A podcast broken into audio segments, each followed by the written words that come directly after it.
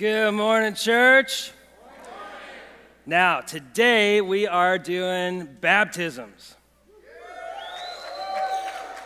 I know what's going on. No, no, no, you guys didn't hear me. Today, we're doing a bunch of baptisms.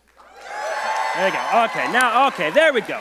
So, this is going to set the tone for the rest of our morning. Uh, we have a special service today. It's a baptism service, so uh, a few things are a little bit different as uh, we go about our morning. We've changed things up a little bit in order to accommodate for the baptisms. And so uh, we're actually kind of splitting up the sermon. The songs are kind of split up. In fact, I want to encourage you as you think about or, and listen to and sing the songs uh, these have been intentionally designed to fit within uh, some of the things we're going to be doing at the various points with the sermon. And, and so, uh, so pay attention to that. The other thing, too, is in order to make space uh, for the baptisms, uh, for those of you who'd like to give and to worship through giving, uh, if your normal habit is to put something in the basket when we pass week in and week out, today we're doing it a little bit different. we're going to ask that you would simply drop those in the, the metal boxes near the doors as you leave today. And so we wanted to make a, enough space during the service for all that we have. And so if you'd like to uh, worship through giving, you can use any of the methods you see on the screen. But if you're going to use an envelope this morning, uh, please drop those in the metal boxes on your way out today. And know this that when you give, it not only honors God, but it also helps people. And it allows us to do things like baptism services. And more than that, it helps us to uh, lead people and to guide people, to teach, to introduce people to Jesus, and to help people understand what following Jesus means. And so today is a celebration, but it's also a time for us to reflect and to think about uh, how it is that God's moving in our lives. Uh, we're right in the middle of a parenting series. And I don't know about you, but I think parenting is, is hard. Yeah? Thank you. Okay, so yeah, and then the rest of us are lying to ourselves, right? Like parenting is so hard. And here's the deal uh, I keep hearing, so we're right in the middle. So, so far, I've heard during this series things like God uses messed up people to, mess, to, to parent messed up people. See, I messed up. God uses messed up people to parent messed up people. That's right. We've also uh, talked about how our role changes in parenting and even our, our role of pointing children the children in our lives, whether they're adult children, whether they're like Tyler children, whether they're teenage children, uh, whether they're uh, our brother or sister's children, they're our grandchildren, the kids in our lives, our role as the adults in the room is to point them towards Jesus. And that is really hard when we live in a culture that is screaming counter arguments to them and to me. I need help. I need help as a dad. My wife needs help as a mom. We need help. And we are so grateful for this church family. Desert Springs, Jesus is doing something really cool with this church family because we are a bunch of misfits. Uh, there is no reason for us to look around the room, right? You don't like half the people in the room, neither do I, the, the, right? Like, there's no reason for us to be together except for Jesus he binds together a bunch of different people, socioeconomic, racially, ethnically different people, together into a church family to encourage one another, to equip one another, and to lift one another up. And just for my wife and I, we are so thankful to this church family because we need that. Uh, we need to be equipped, we need to be encouraged, we need to be prayed for.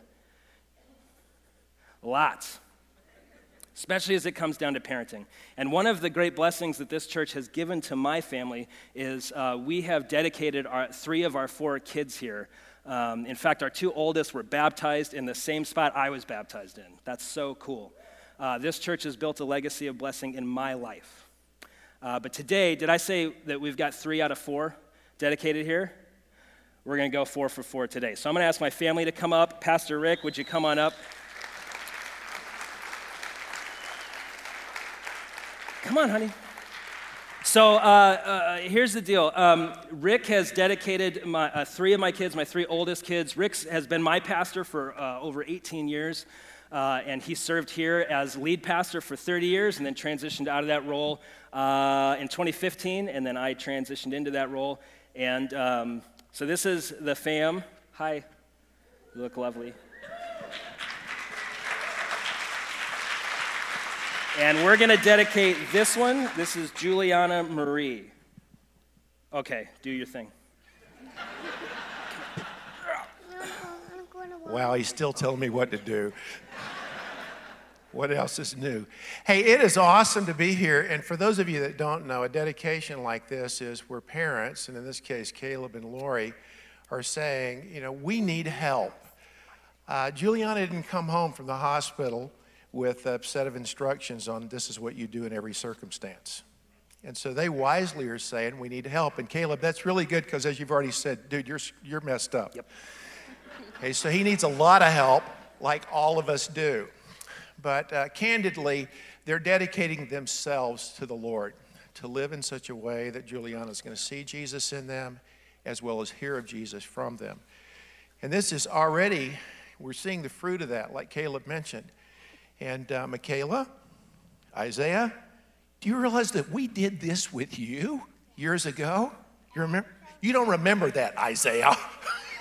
But do you realize it? Yeah. And then what did you do just earlier this summer? Didn't you go get baptized? Because of your faith in Jesus. See, this is Caleb and Lori's faith, not Juliana's. We're praying that someday early in her life she'll come to faith. But we're praying for Caleb and Lori. And, and I just want to say, we are praying and have been praying for you guys, but you guys do an awesome job. Emily, I've been with you. You've been in our home. We've been in yours. We watch you with your kids. You set a great pace. You do it in a healthy way. You know, it's not weird, some religious deal. Your discipline is spot on. It's not over the top, but you also have them to a place where they're doing well. So you're bringing them up in the, in the direction of the Lord and in the discipline of the Lord. And you're doing a great job. But you know, it's not just a one time deal. This has to be repeated over and over and over, and it takes great wisdom to do. And so that's what we're praying for them. But it's also a partnership. We're with them. They're saying, God, we need your help. But as Caleb's already said, we need the help of the congregation. And I want to say to the congregation, Emily and I, our kids grew up here, our two boys.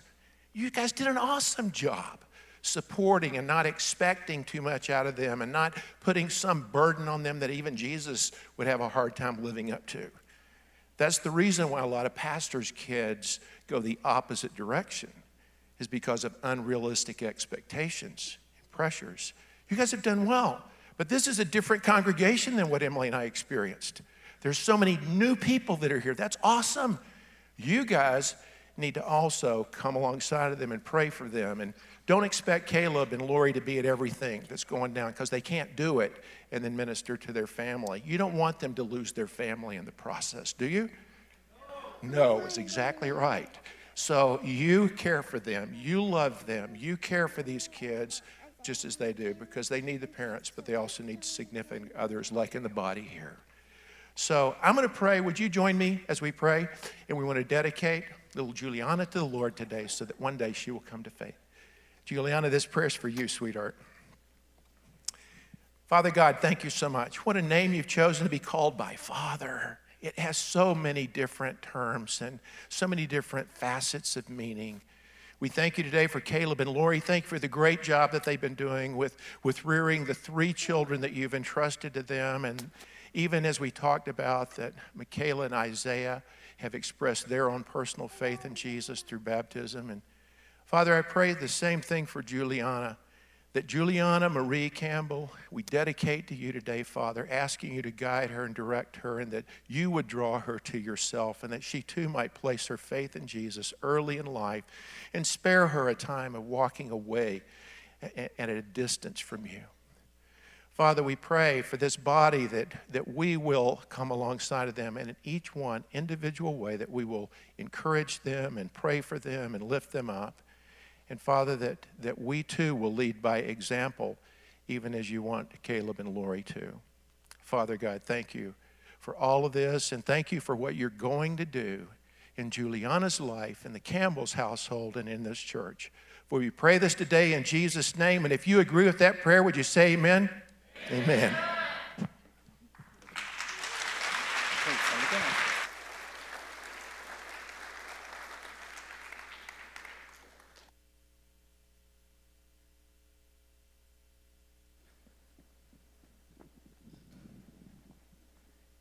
My third said she didn't want to go in the water, so we won't worry about that. Uh, parenting is hard, and parenting in this moment is hard. Uh, I take seriously, and my wife and I take seriously, the responsibility we have as the adults in the room to point the kids in the room towards Jesus. Even if we can't see what their path is, we know that Jesus can, and so we want to point to him. And it's so difficult because there are so many other voices speaking into the, the kids in my life. There are so many other voices speaking into their life. There are uh, commercials and YouTube videos and friends at school and frenemies at school. There are teachers and professors. There are thousands of other voices speaking into my kids' life. And as they continue to age, the amount of voices speaking into their life increases. And so I want to make sure that I'm helping to point them in the right direction. What about you? The kids in your life, right? Whether you're mom or dad, whether you're grandma or grandpa, whether you're aunt or uncle, maybe you're a close friend who's uh, raising up kids and this idea that there are other voices, they're oftentimes speaking values that are at odds with what God desires for my kids. Uh, the ancients had this idea. They, they, they called the collective value systems that were at odds against God's design, they called them the kingdom of this world. They had this idea that there are, uh, there's the kingdom of this world, and that kingdom has val- a value system that works at odds with God's kingdom. So there's two kingdoms the kingdom of this world, the kingdom of God. And, and you might even be familiar with some of the value systems of the kingdom of this world. When it comes to money, the kingdom of this world says you can never get enough. That your relationship with money is that of consumer and hoarder. And boy, you better get that money, sucker. The kingdom of this world is screaming at me and my kids get more. How about you? You guys ever experienced that? Oh, you guys haven't? Thank you. Yes, you watch YouTube. Anybody else? You've been to the grocery store and seen the magazine rack? The kingdom of this world says your relationship to money is consumer and get more. You ever seen that? Okay. The, the kingdom of this world, as it relates to sex, says things like this Sex is about you, about your desires, about your pleasures, and those other people out there, they're just here to gratify your desires. And the kingdom of this world has produced what we now uh, call the objectification of the body. That my general tendency, according to the kingdom of this world, my tendency is when I look at other people, I'm first filtering through are they sexually attractive to me? Right? The kingdom of this world says when you think about sex, it's all about you. And of course, the kingdom of this world has begotten a culture of shame when it relates to our bodies. Have you ever seen that? Oh, talk to me now. Y'all acting like you're just in your house and at church. Come on, you're out there. Have you seen it? Have you seen the magazine rack at the grocery store? When it comes to money, the kingdom of this world says greed. When it comes to sex, the kingdom of this world says objectify. When it comes to power, the kingdom of this world says get as much as you can and leverage it for yourself, even if other people suffer. The kingdom of this world, this value system says when it relates to power, you leverage, you weasel, you manipulate, you get in the door, you get that foot in there, and then you use your power to elevate your own station. And if it's at the expense of other people, who cares? Y'all ever experienced that? You see, the kingdom of this world's value system is screaming at us and our kids. When it comes to the view of the self, we have this really bizarre moment in at least the culture I'm living in right now. In this culture, it says the self is the highest good at the expense of all others. And here's what's happened we live in a world where we have the most freedom, the most free time and we're the loneliest we've ever been. Because my view of myself is that it's all about me, not about us. And when it comes to relationships, the kingdom of this world says it's always me first. Have you ever experienced that? The majority of our broken relationships started with a me first decision. You see, the values of the kingdom of this world are constantly being screamed at us, they're being yelled at us, they're, they're, they're everywhere, they're saturating our culture. And so, as the adult in the room, not only do I desire to point my kids to the king, not the kingdom of this world, but to the kingdom of God, I need to point myself there as well. You see, the ancients, they had this understanding that the forces that are at play, that are elevating these values that are contrary to God's design. That's the kingdom of this world. I'll prove it to you. This is Philippians. It's, uh, Philippians is a letter written by this dude named Paul. Paul first shows up in human history as a guy who kills, literally murders Christians. He hates the church. He hates that churches are growing, and he does everything within his power to kill Christians and to stop the church from growing. That's how Paul shows up on the scene. Paul felt like his power was threatened. And so he did everything in his power to maintain his power. But then Paul meets Jesus, and in a very real way, he, he turns from his power mongering, he turns from living as if he's in the kingdom of this world, and he turns to God. And he begins to follow after Jesus. And it is this Paul who writes this letter called Philippians. It's a letter to a church. And he says this For I have often told you, and now say again with tears, that many live as enemies of the cross of Christ. Now listen, chickadee, chickadee, check. Their end is destruction. Their God is their stomach, and their glory is in their shame. They are focused on earthly things, or they are, to put it another way, focused on the kingdom of this world and it will only end in destruction. But then he goes on to say, For people who have turned from that kingdom and turned towards Jesus, they've made that shift, and it's called repentance. They've shifted from viewing themselves as the ultimate in the universe, pursuing the kingdom of this world, and they've shifted.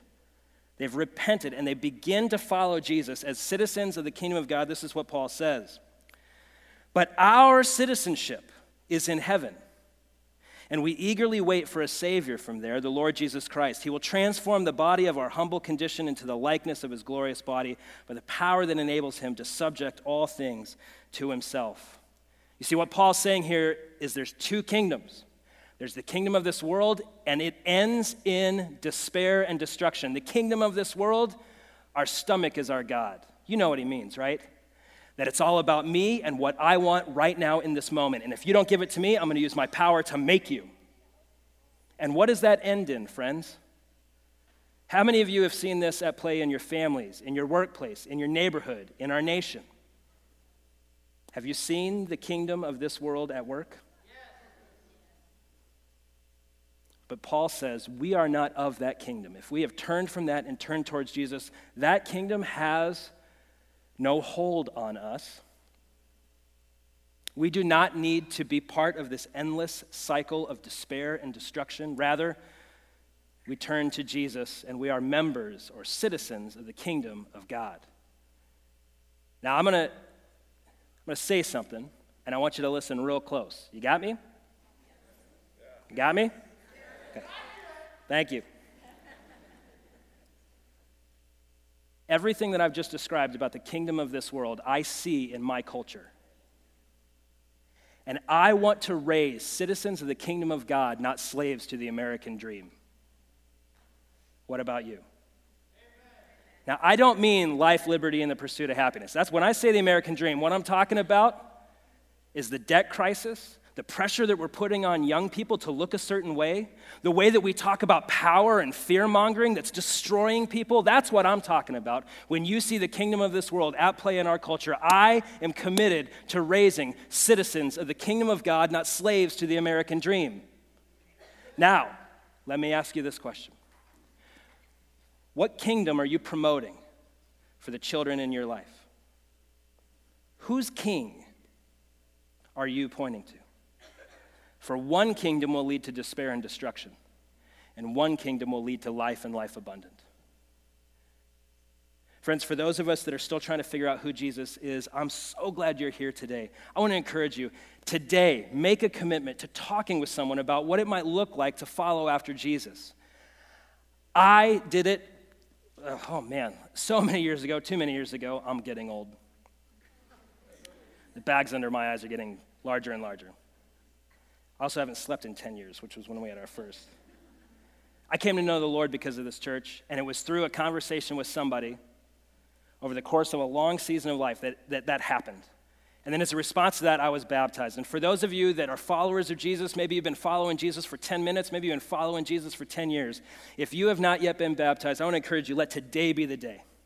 You don't have to sign up. We got to change of clothes for you. We got towels in the back, whether it's during a song, during a sermon. Here's what I'm going to encourage you to do. All you got to do is get up and go over and see Josh. Josh, where you at? Woo! Josh, right over there. Josh's going to give you your next step. If you want to get baptized today, you can meet with one of our ministers. They're out in the garden here behind our property. And Josh is going to point the way for you. If you didn't bring a change of clothes, no worries. We got changes of clothes. If you're nervous, so am I. This is such a powerful moment to say yes to Jesus. I'm all in with you, Jesus. And for those of you that have been baptized who are followers of Jesus, here's what I'm going to encourage you to do in this next moment. There are so many distractions in this world and the kingdom of this world is so loud. Do you know that? It's so it's just in everything. And for many of us, we forget. Our vision shifts. We shift our vision. I'm going to ask the band to come out and lead us in a song. And I'm going to ask for those of you that are followers of Jesus, where is your vision today? As they lead us in this song, I want you to consider and have it be your prayer God, are my eyes focused on you? Is my heart focused on you? And here's something I'm going to ask you to do. If you've been baptized, I want you to think back to that day. What commitments did you make? What direction did you want your life to go? I want you to reflect on these things and let this song be your prayer as we continue to worship and draw near to Him. So, if the kingdom of this world is so destructive, and listen, almost every television program or movie that we love watching is screaming that at us as well. So, if it's so destructive, why do we keep choosing it? Why do we keep turning ourselves towards these value systems that end in our despair and destruction? I think one of the biggest reasons is death. We're afraid. We're afraid of missing out. We're afraid of having the good life or not having the good life. We're, we're afraid of what might come tomorrow. One of the reasons why we justify the hoarding of possessions and money is because what happens if tomorrow, fill in the blank? And we ask ourselves this question. Actually, we hate asking ourselves this question when will I ever have enough? And when it comes to sex, we're, so afraid as a people of being alone because we've convinced ourselves that sexual partners are the things that give us dignity, worth, and value. When it comes to power, of course, we don't think we should lord it over people and become power brokers and fear mongers, and yet, I'm afraid of what could happen tomorrow. So I'm going to leverage and I'm going to position myself. Why do we keep choosing the kingdom of this world if it ends up being so destructive? because we're afraid. And the ancients understood this. They understood that the most powerful tool, the most powerful weapon that the kingdom of this world has is death. The most powerful tool that the kingdom of this world has at its disposal is death. And so, how can we stand here in good conscience and say, Turn to Jesus. Turn from the kingdom of this world and turn to the kingdom of God. How can we even say that? What power force in the universe could conquer over the greatest enemy that we face, namely death? You see, the value systems of the kingdom of this world are energized because of our fear of being powerless, of being abandoned, of being not secure, of death. And so here's, here's what we find there's this uh, person named John.